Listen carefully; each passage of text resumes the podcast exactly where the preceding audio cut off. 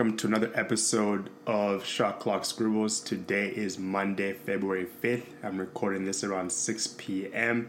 Pacific time over here on the West Coast. I am your Sacramento local host, and we've got a jam packed episode for you today. We got a lot of content to go over, a lot of opinions and predictions. We're diving into the weekend's notable NBA games, spotlighting some standout performances that had us on the edge of our seats. But wait, there's more. The three point contest participants just got announced today on Monday, so you better stick around to hear my predictions on who's going to be taking the crown home.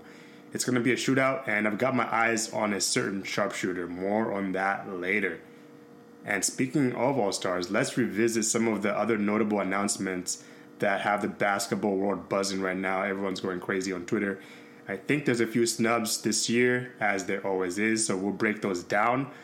We'll also talk about the coaching assignments from both conferences. But wait, there's even more. As we're about 60% into the season, I'll be handing out my 50 in season awards. Who's the most improved? Who's dominating the courts night in and night out? Stick around for my take on the mid season accolades. And finally, we'll wrap up today's episode talking about the surging hot Los Angeles Clippers who are hitting up on their last Grammy road trip before they move on to Inglewood next season. So, are they a serious contender or are they just catching a hot streak since early December here? So, grab your popcorn, lace up your sneakers, and let's dive into another episode of Shot Clock Scribbles. First, we're going to talk about the Los Angeles Lakers and the New York Knicks. This was a very close game, prime time on Saturday night. So, this one really came down to the Lakers locking down on defense. Coach Darvin Ham and his team want to be a better defensive team, and they've showed that they are more than capable of doing so. And Ham has been criticized this season a lot. As we all know, LA is the bright city of lights, and you're always going to get criticized. And there are people calling for his job. And you know what? We have to give him his credit here and his coaching staff as well because they had a really good game plan for this game here. Two things that really stand out to me is the idea to get the ball out of Jalen Brunson's hands. So they definitely blitzed him several times during the game, and when I say that is they sent over a double team 37 times during this game, I believe. So the mindset was really make somebody else beat us. JB is too amazing of a player. He had 36 points in this game, but still the whole idea was to get the ball out of his hand and make somebody else beat you. We also saw the Knicks go on a drought the last couple minutes of the game. They finally got one off of Donte DiVincenzo towards the end of the game there, but it was a little bit too late in the game to really make a run. So well done by Coach Darvin Ham and his staff. And the second thing that definitely stood out in this game was the idea to bring Rui Hachimura into the starting lineup. So they moved Taurean Prince to the bench, and I believe this was a huge critical aspect of this game as well. With the switch up in the lineup, they've had about 15 changes in their lineup this year. That's a lot. After the game, I did hear Ham say that they've maybe had about three of them that maybe could work that they actually do like. But that's a lot of starting lineups this year. 15 of those. That's a lot. And another huge critical aspect of this game is the Lakers did not turn over the ball very much at all. In comparison to the turnovers for their season average right now, it's 14.1 turnovers per game. The last three games, it's been 8.7. And this game, they only had five. So that really makes a difference as you gotta you gotta take care of the rock. You have to take care of the rock if you want to win games. And the defensive aspect was very good. Of course, yes, the Knicks did not make shots, but that's also because of the defense that the Lakers were playing. I want to talk about Anthony Davis real quick. Anthony Davis missed the last game, and this is the best back to back wins the Lakers have had this season. And the Lakers go into Boston and basically just hammer them. And that's basically with their reserves. So, not a good loss for the Boston Celtics. But going back to AD here is he wasn't really great on offense. I think he had about 10 points in this game, but he showed us why he deserves to be mentioned in the top 3 of defensive player of the year. Listen, he is a menace in that paint. you think twice about going into the paint when you see Anthony Davis. That is a fact. So when they blitz JB several times during this game, this gives the defenders more confidence that they have a sitting near the hoop who can basically alter their shot, which is a big aspect. There was one play that AD had two blocks on the same possession. I mean, come on. He definitely needs to get more consideration for defensive player of the year. I know we have Rudy in there, always getting talked about, and some other big guys on that list. Very good game from the Lakers. And for the Knicks, they end their nine game winning streak as they are sitting fourth in the East right now. So Julius Randle, it was announced four days ago that he is out with a dislocated shoulder and he is out two to three weeks. It does help that the All Star weekend is one of those weeks that would definitely help him ramp up. OG Anunoby did not also play this game and he's also been out. So the Knicks really playing great basketball, got the whole city buzzing there in New York. And real quick, I want to talk about just numbers from this game and some stats. Leading players in different categories here. LeBron had 24 points. Jalen Brunson, as mentioned, had 36 points. And on the rebound side, Anthony Davis was a monster in the paint. He had 18 rebounds in this game. On the Knicks side, Isaiah Hartenstein had 15 rebounds. Big guy, real good player. I like Isaiah's game. And on the assist side, we had Austin Reaves with seven assists. And then JB had 10 assists. And then for blocks, Anthony Davis, I just talked about it. Four blocks in this game. And Isaiah Hartenstein had two blocks for the Knicks there. So those are the leading players in those categories. And in comparison here, the numbers are pretty much similar. The Lakers played very good basketball and they shot the three point shot at a better clip, 38.7 here, which is higher than their season average. I think their season average is around 30% total. So the both teams did not turn over the ball very much. Lakers five, seven to the Knicks here. Those are the numbers that kind of definitely stand out. So let's switch over to talk about Steph Curry. Steph Curry drops a 60 piece in the ATL, but it's not enough. So Steph Curry shot the ball at 57.9% from the field and 43.5% from three. I mean, that's just crazy.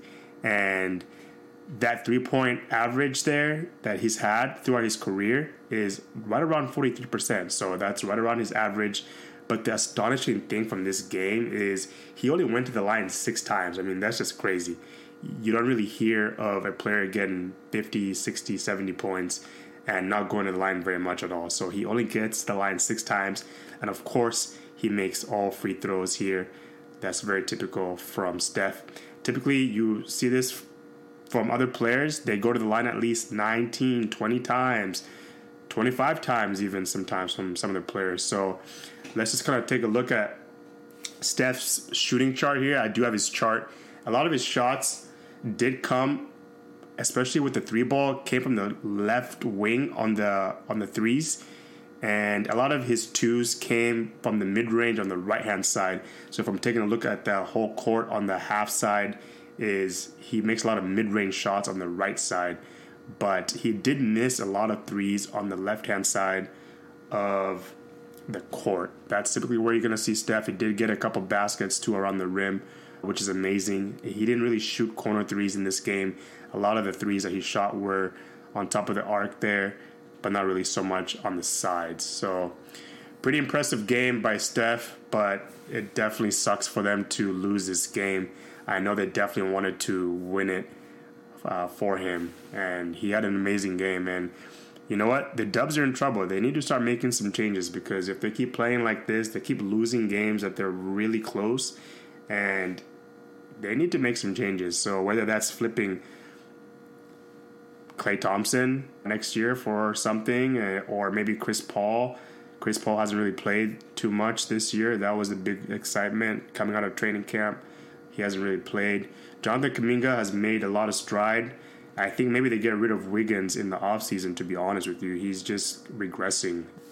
They signed him to a really nice contract, and I think it's just time to offload that onto another team. All right, let's switch gears now to Oklahoma City Thunder, the number one team in the West, went into double overtime against the Toronto Raptors. So I didn't catch the whole game. I caught the very last bits of this game, and it was pretty exciting to watch. To be honest with you guys, it was an exciting game. They played last night on Sunday, and let's just talk about a quick play that the OKC Thunder coach drew up before going into OT. Amazing call, great, great coaching from him. He deserves to be mentioned in Coach of the Year conversations for sure, but. SGA did not really have a great game, and they inbounded the ball and they gave the ball to Aaron Wiggins. So they set a pick for Aaron Wiggins to get the ball, and he had an easy layup. And they they were trying to double SGA, and that just didn't happen. Easy play for the Thunder, and they're going to overtime. And Barrett, he had the chance to win it actually in uh, OT, but he ended up missing it at the buzzer there.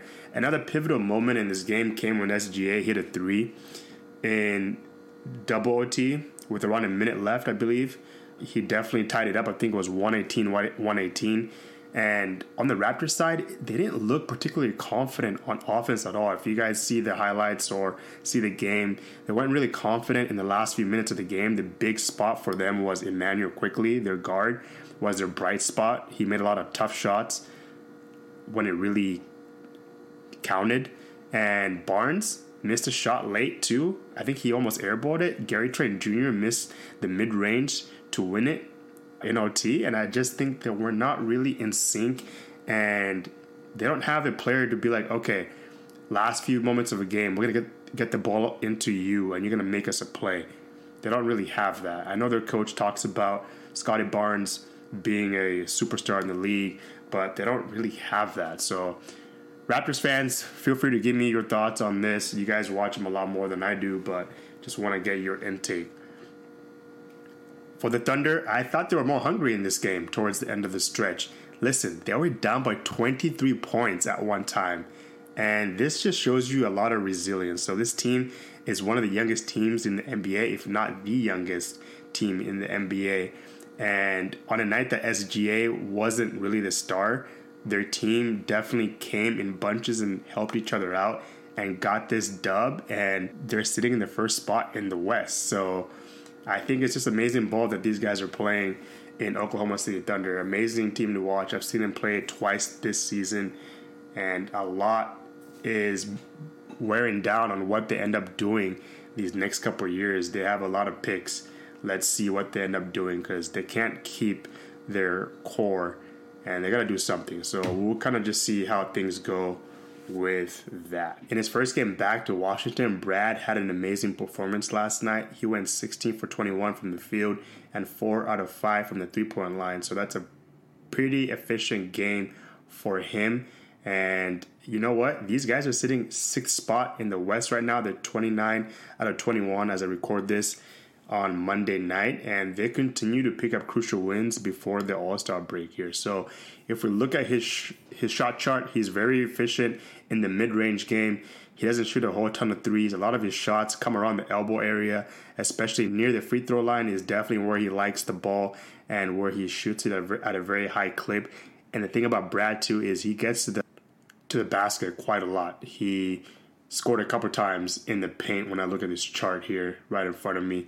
He didn't shoot a whole ton of shots on the right side, so very similarly to Steph, he's not really shooting on the left hand side. And a little quick tip for all your listeners out there, especially if you're a right handed shooter, you typically like to go left. So, as I just talked about, Steph Curry shooting most of his shots to the middle or to the left of the half court. It's only typically left handed shooters that are going to be shooting a lot on the right hand side of the court. So he didn't really shoot a lot of corner threes in this game. But the thing about him is he likes to get to the hoop, and he performed very well for them during this Sunday night. So a very, very efficient game for Brad here. All right.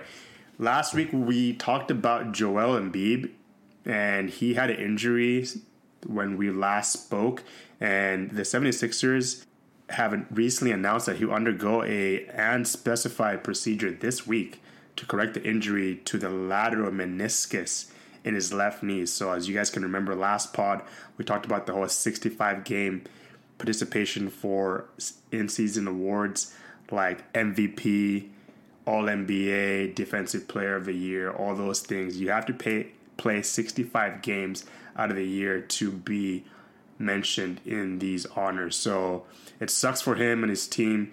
He's most likely out for one or two months, which is a shame since he was playing the best basketball in his career. I just don't know, man. Like, we haven't really seen his best in the playoffs, really. He's always injured, and he, he's a big guy. And so I don't know. A lot of these tall guys have a lot of injuries. I mean, you look at other big guys like AD, he's been injured for a good portion of his career. He's playing a lot of more games this year, but this is something that's very concerning. I just don't know if we're ever going to see JoJo at his best and get to see his full on best. So the NBA needs to do something about this policy that, that they recently brought up because you cannot punish a player for literally getting injured, like without being their fault. Like I can understand maybe if you go out there and maybe do something to yourself and you injured yourself, but it's not like you're going out there trying to hurt yourself. So you can't punish players for this. Same thing with Tyrese. We all saw Tyrese do the splits during the game that got him injured. I just think the, the executives need to change something, man. This is not this is not cool. This is not cool at all. It's not good. We want to see the best product out there and it's gonna suck if we don't see JoJo at his full on best. All right, so now we're gonna speak about somebody in the women's game. So let's talk about that real quick. All right, so over here at Shot Clock Scribbles, we really advocate for more coverage of the women's game and show love to the, to the women and the game. And I saw a short interview by Michael Porter Jr. recently that he basically disrespected the women's game.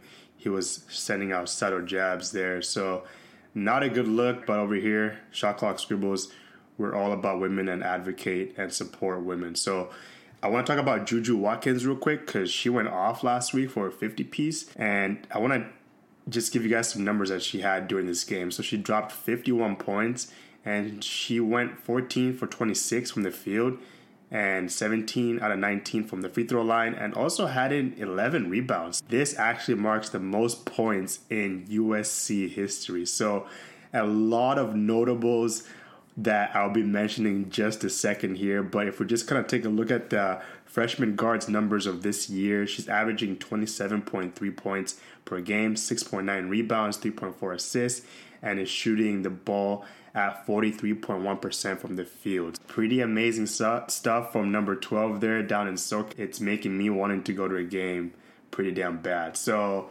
let's talk about a couple notables. So with her 51 points that night, she set the USC record for most points scored by a Trojan in a game. And that's just crazy. So Watkins has now tallied seven games this season with 30 points or more and that is the most outings by a Trojan since Nelson had eight as a senior in 88 to 89. And also in adding in those 11 rebounds, Watkins recorded her fourth double double. Juju's 25 first points marked the most she's scored in a half this season. Watkins' 51 points is also the most scored by any Division One women's player this season. In fact, she is the first D1 freshman to score 50 points in a game since Delaware's Elena Delle had 54 back in 2010. I mean, that's just fucking crazy. This girl is going off, and I love it. And you know what? Also, she's the first player in the last 25 seasons per ESPN stats and info to score 50 points versus an AP top 10 team there in the Stanford Cardinals. She's also the first Pac 12 player to score more than 40 points in a regular season. And it doesn't stop there. Two more here. Juju's six three pointers made that night ties her career high. And lastly, here, Watkins' is 17 free throws made and 19 attempted. Both were new career highs. So she went off. Juju, if you're listening to this, keep going crazy on him and you're gonna have a great career. You have a really good career ahead of you, and just keep on doing what you're doing. And I love to see, and I'm gonna keep tabs, and I'll probably show up to a game down there in SoCal. Keep on doing what you're doing, and the future is very bright. All right. Hold your jump shots, folks, because the three point contest lineup just dropped today like a game winning buzzer beater. So stick around as we break down the sharpshooters and make our predictions on who's going to splash their way to victory. Let's go ahead and get into it right now. The three point contestants have been announced today, and they are Ty- Tyrese Halliburton, Damian Lillard, Beasley, Brunson, and Markkanen. So I'll be giving numbers on these folks in just a moment here. But I really want to know who do you guys have to win it all out of all these participants here? I'll give my prediction. I would love to hear you guys' prediction in the comments below. Love to go back and forth if you guys would like. So let's talk about Tyrese Halliburton. He's making 3.2 threes a game at 39.8% from three. Dame time is averaging around three threes made per game and shooting it at 34.7% from three. Beasley, he's averaging around 2.8 threes made per game at 45.1%. So he's definitely the highest out of all these guys here. Jalen Brunson, 2.7 threes made at 41.3%. Lauri Markkanen out in Utah, 3.2 makes from the three point ball at 40.1%. So pretty good numbers. Honestly, you cannot really go wrong with any of these guys in the three point contest. But I have Lauri Markkanen winning the three point contest. That's right. I have the big man winning it all in this contest. I'd love to hear what you guys have to say. These are all pretty damn good shooters. You cannot really go wrong. Previously, I had Jalen Brunson winning it, but I changed my mind and said, all right, Lauri Markkanen, you're going to win this. Bring it home. So I want to know out of the fans that are listening in the comments who's going to bring the shiny ball home. Make sure to chime in. I definitely want to hear what you guys have to say. Now, let's rewind the shot clock and revisit some All Star announcements that are still echoing through the basketball cosmos. Did your favorite player secure a spot? We're diving into the All Star madness right now. Okay, since we're reporting live from Sacramento, California, De'Aaron Fox and Sabonis do not make the All Star game. That's just crazy. This is getting talked about pretty much all over the city here. We just don't really see why these two did not make it. These guys are playing pretty damn good basketball right now. And I just don't see how none of these guys made it. Today, actually, the Kings, when I'm recording this, the Kings just lost the Cleveland Cavs. But basically, Domas Sabonis has tied the Joker in triple doubles, and he's just killing it this year. If it has to be one of those two, then you know what? You gotta pick Sabonis because he's just absolutely killing it. But to have none of those guys at all go to the All Star game is just wild. So if we're talking about team success here, the Kings are sitting in the fifth position here and are 5.5 games back out of the number one spot. And I just don't know how none of these guys made it. It just got announced today that Trae Young just picked up the honors of Eastern Player of the Month of January. And he's also another snub that didn't make it. I didn't have him in my all star list I'll be quite honest with you. But the way it works, basically, Adam Silver, the commissioner of the league, picks the replacements. Not sure how this is all decided. Maybe it's the next people in line with the voting. Not really sure because this aspect, honestly, it's not very transparent with, with fans here. And unfortunately, we just don't have that information. So this remains to be seen who's going to replace the two big guys out of the East. So Porzingis also misses out. As you guys listen to my other pod, I picked Porzingis instead of Jaylen Brown to be in the All Star game. Rudy Gobert also did not make it. I think if you had to pick somebody out of the Timberwolves apart from Ant, it's definitely Rudy instead of Cat because he's a rim protector. And when I saw them play here in Sacramento, Cat did not play that game. Rudy played, and he's a menace on defense he's so long, and you don't want to go into the paint whenever you see Rudy because he's very intimidating. He's huge. I know on TV you guys see him; he's huge in person. I just think you had to maybe pick Rudy if you're gonna go with the number two team in the West here. So that's just my two cents. Steph also made it. I did see this. I knew he was gonna make it, but I just didn't pick him because his team is absolutely garbage this year, and they're sitting several games back out of the play-in right now, and this All Star reserves and starters is always controversial because it's like, all right, these are accolades for players by themselves, but then also it's also team success as well. So how is it really measured? It's a fine line really on which players to pick. It just could be a, the most exciting players in the league. Obviously, there's players that pick and then coaches as well, as well as the fans. Those are some of the players that got snubbed out of this All Star game. I swept pretty well on this. All my predictions were pretty on spot, except for, of course, Jaylen Brown and Steph making it and Cat. Other than that, I swept it pretty damn good here, and I'm really proud of myself. Let's switch on gears and talk about head coaches that were recently announced. So, actually, just today, Monday the 5th, the NBA announced Timberwolves head coach Chris Finch will coach the Western Conference All Stars in the 73rd NBA All Star game in Indy.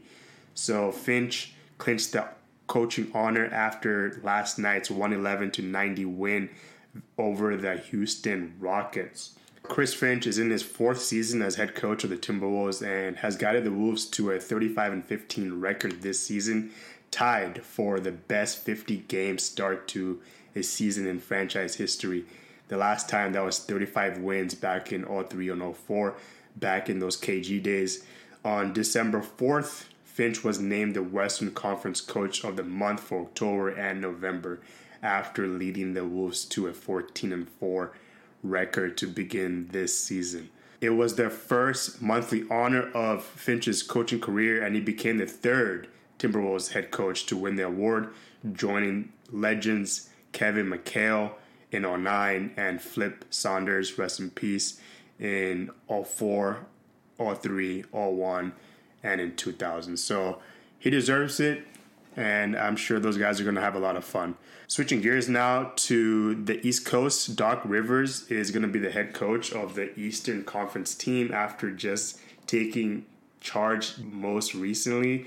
It's just crazy because he's been calling games on ESPN and now he's a head coach and he's already going to the All Star game. Kind of crazy how all this is divvied up with coaches. They cannot coach in consecutive years. So Joe Mazzulla, as mentioned in my last pod, is not eligible to coach this year, and it just comes down to like records and all that stuff. It's very good that Doc Rivers is gonna actually give the ring and the bonus to Adrian Griffin, which I want to talk about real quick. Whenever players switch to different teams, for example, let's just talk about Pascal Siakam.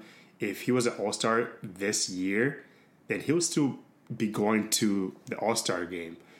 But how come coaches don't get that coverage? So I don't know. That's a little iffy there. I know Draymond talked about it too, but I just think it's also a good gesture in what Doc did because he knows that that shit's not fair. Uh, that's fucked up. So that's what I gotta say about the All Star game here. All right, and in the spirit of mid-season madness, I'm dishing out my 50 in season awards. Who's been turning up the court and earning spots on my list?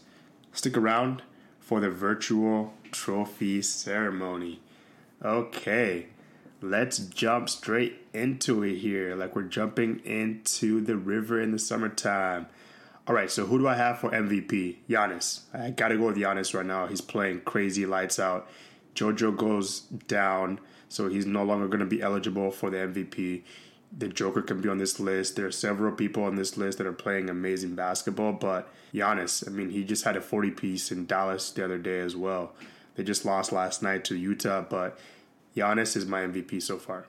Defensive Player of the Year, I gotta give this one to Rudy Gobert. Most improved, I gotta go here with Cam Thomas from the Brooklyn Nets. They're playing the Golden State Warriors right now, but more on him in a minute. Other considerable players on this list Coby White has been playing pretty damn good basketball, probably the best in his career for those Chicago Bulls, which actually have the most attendance in the NBA. Just came out today for the last two seasons, they've had the most attendance at their games. So that's pretty cool stuff there.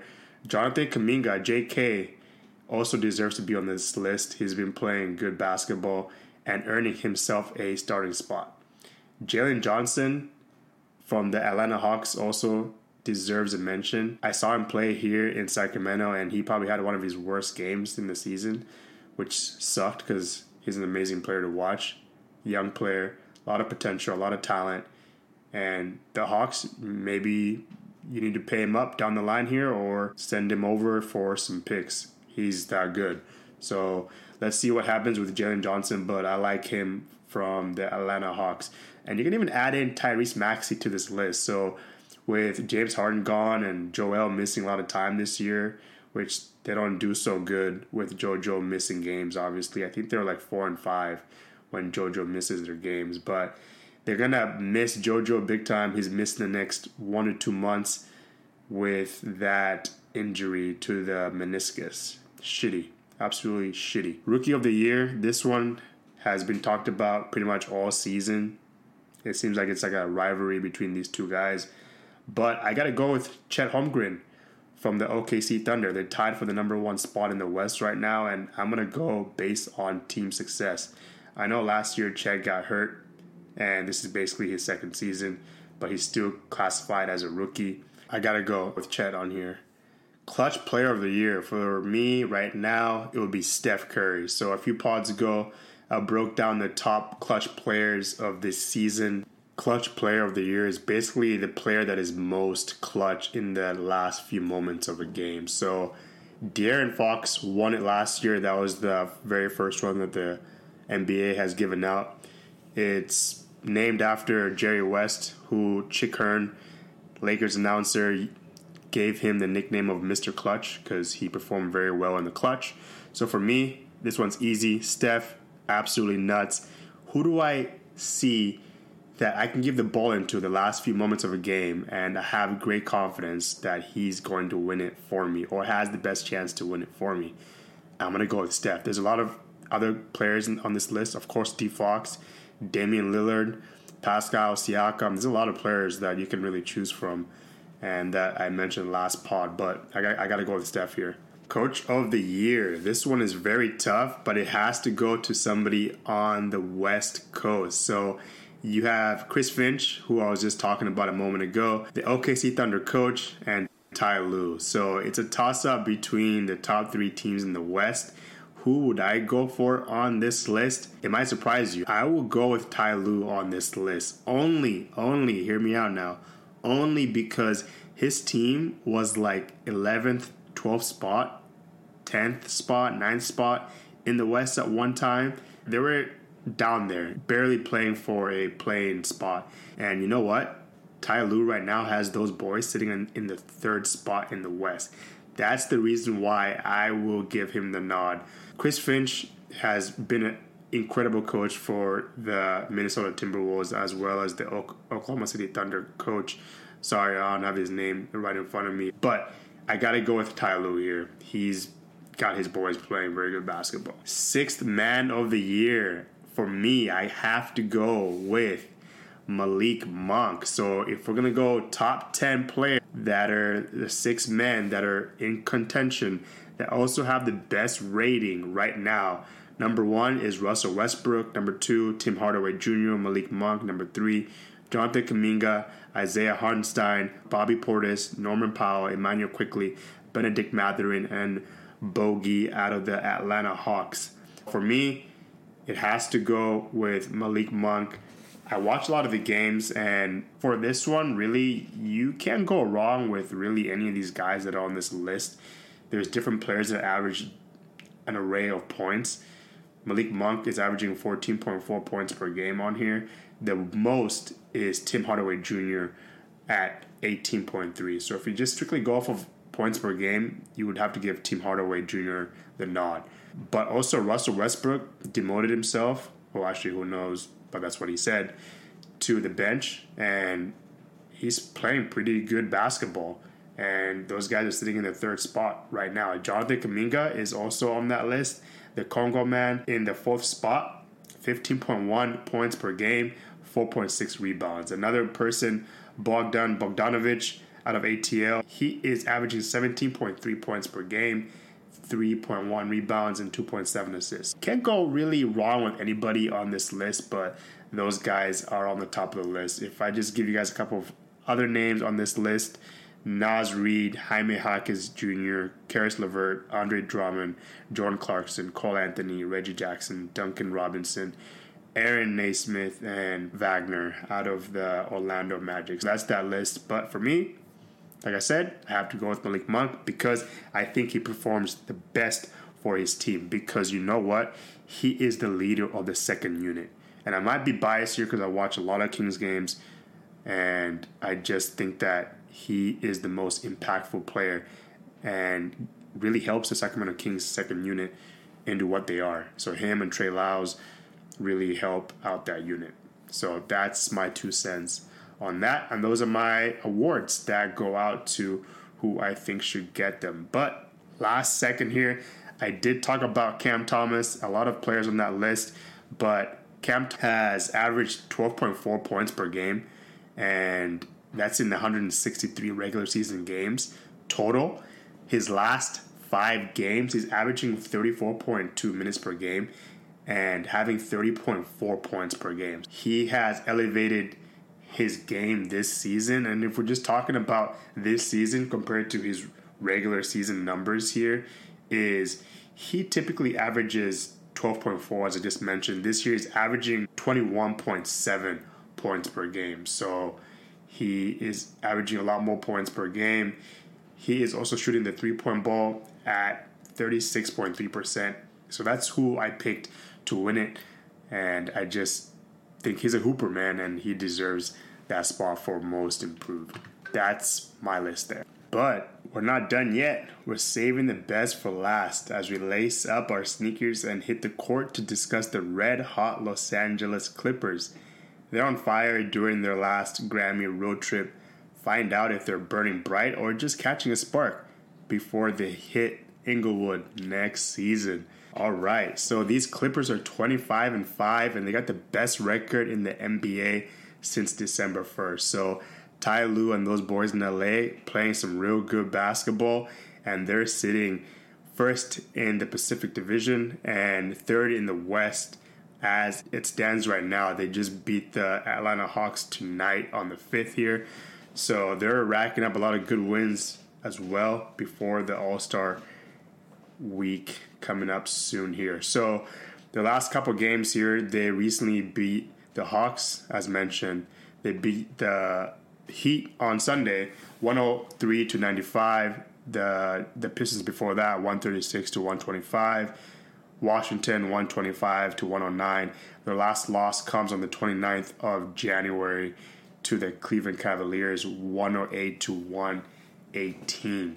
That's what their last few games have looked like, but these guys are only one game back of the first spot here, and they are screaming for that top spot in the West. Let's talk about their rating, defensive rating, and overall rating. When I talk about these stats here, is typically you want to be in the top 10 for defensive rating and offensive rating. If you're going to be a championship winning or contending team, you got to be in the top 10. So their offensive rating right now is fourth in the NBA at 120.7, and their defensive rating is 114.1. So, what does that mean? Is they score 120.7 points and they get scored on 114.1 points per game. Their net efficiency rating here is their third at 6.6.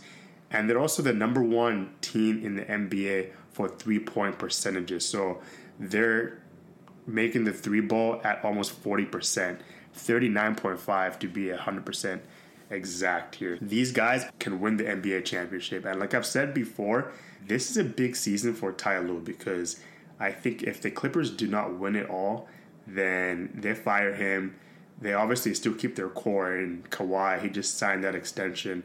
They keep James Harden. PG is still pretty damn young. You keep him and just basically surround those guys with role players. They're sitting third spot here. The Nuggets and the Kings right behind them. We talked about the three point percentage. They're first. Field goal percentage, they're fifth. So they are making a good amount of their shots. They're essentially making almost half of their shots as it is. They're fifth in steals, and that's a pretty good number, which means they're playing pretty good defense on teams here. These guys are a good defensive team and offensive team. And you know what? Kawhi looks very good.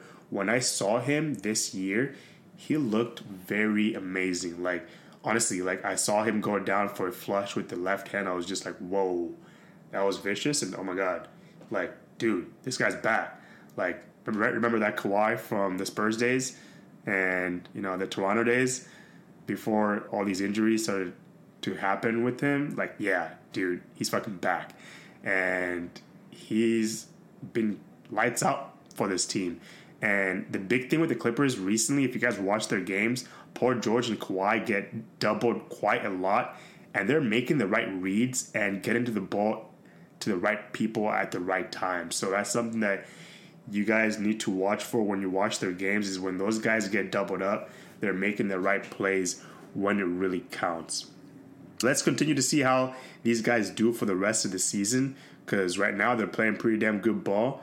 But hey, any, anything could change in the association. Let's just hope that they don't get any crazy injuries here and keep on playing some good ball. I think they have a good core and they have a good supporting cast. You got a lot of guys that can play some good defense. The big thing is going to be stopping those Denver Nuggets with the Joker. We did see Zu play some pretty good defense on the Joker. I think that was Joker's worst game this season. And let's see how things go with this potential matchup. These guys might honestly go t- to the Western Conference Finals this year. They got Mason Plumlee this season. He's gotten injured a little bit and he's been playing in the G League to ramp up, but he's back with the Clippers. And Bones Hyland is somebody that I think they have Bonesy out there in the market to see who wants to take him, offload his contract to another team. PJ Tucker hasn't even really played for them at all this season. I think they're looking to get rid of him. They added the big guy, Daniel Theis, the German FIBA World Cup champion, to this team, which I think has definitely helped them out since they shipped out Batum to the Philadelphia 76ers. All right, so that's all I have for today's Shot Clock Scribbles podcast. I'll catch you guys on the rebound. I appreciate you guys listening in. Make sure to subscribe, throw some comments about the pod in the comment section. Don't forget to rate this show. Give me those five stars. And whenever you guys are done listening, tell a friend about it, refer me, share it with them. Until then, catch you on the rebound on the next one. Cheers.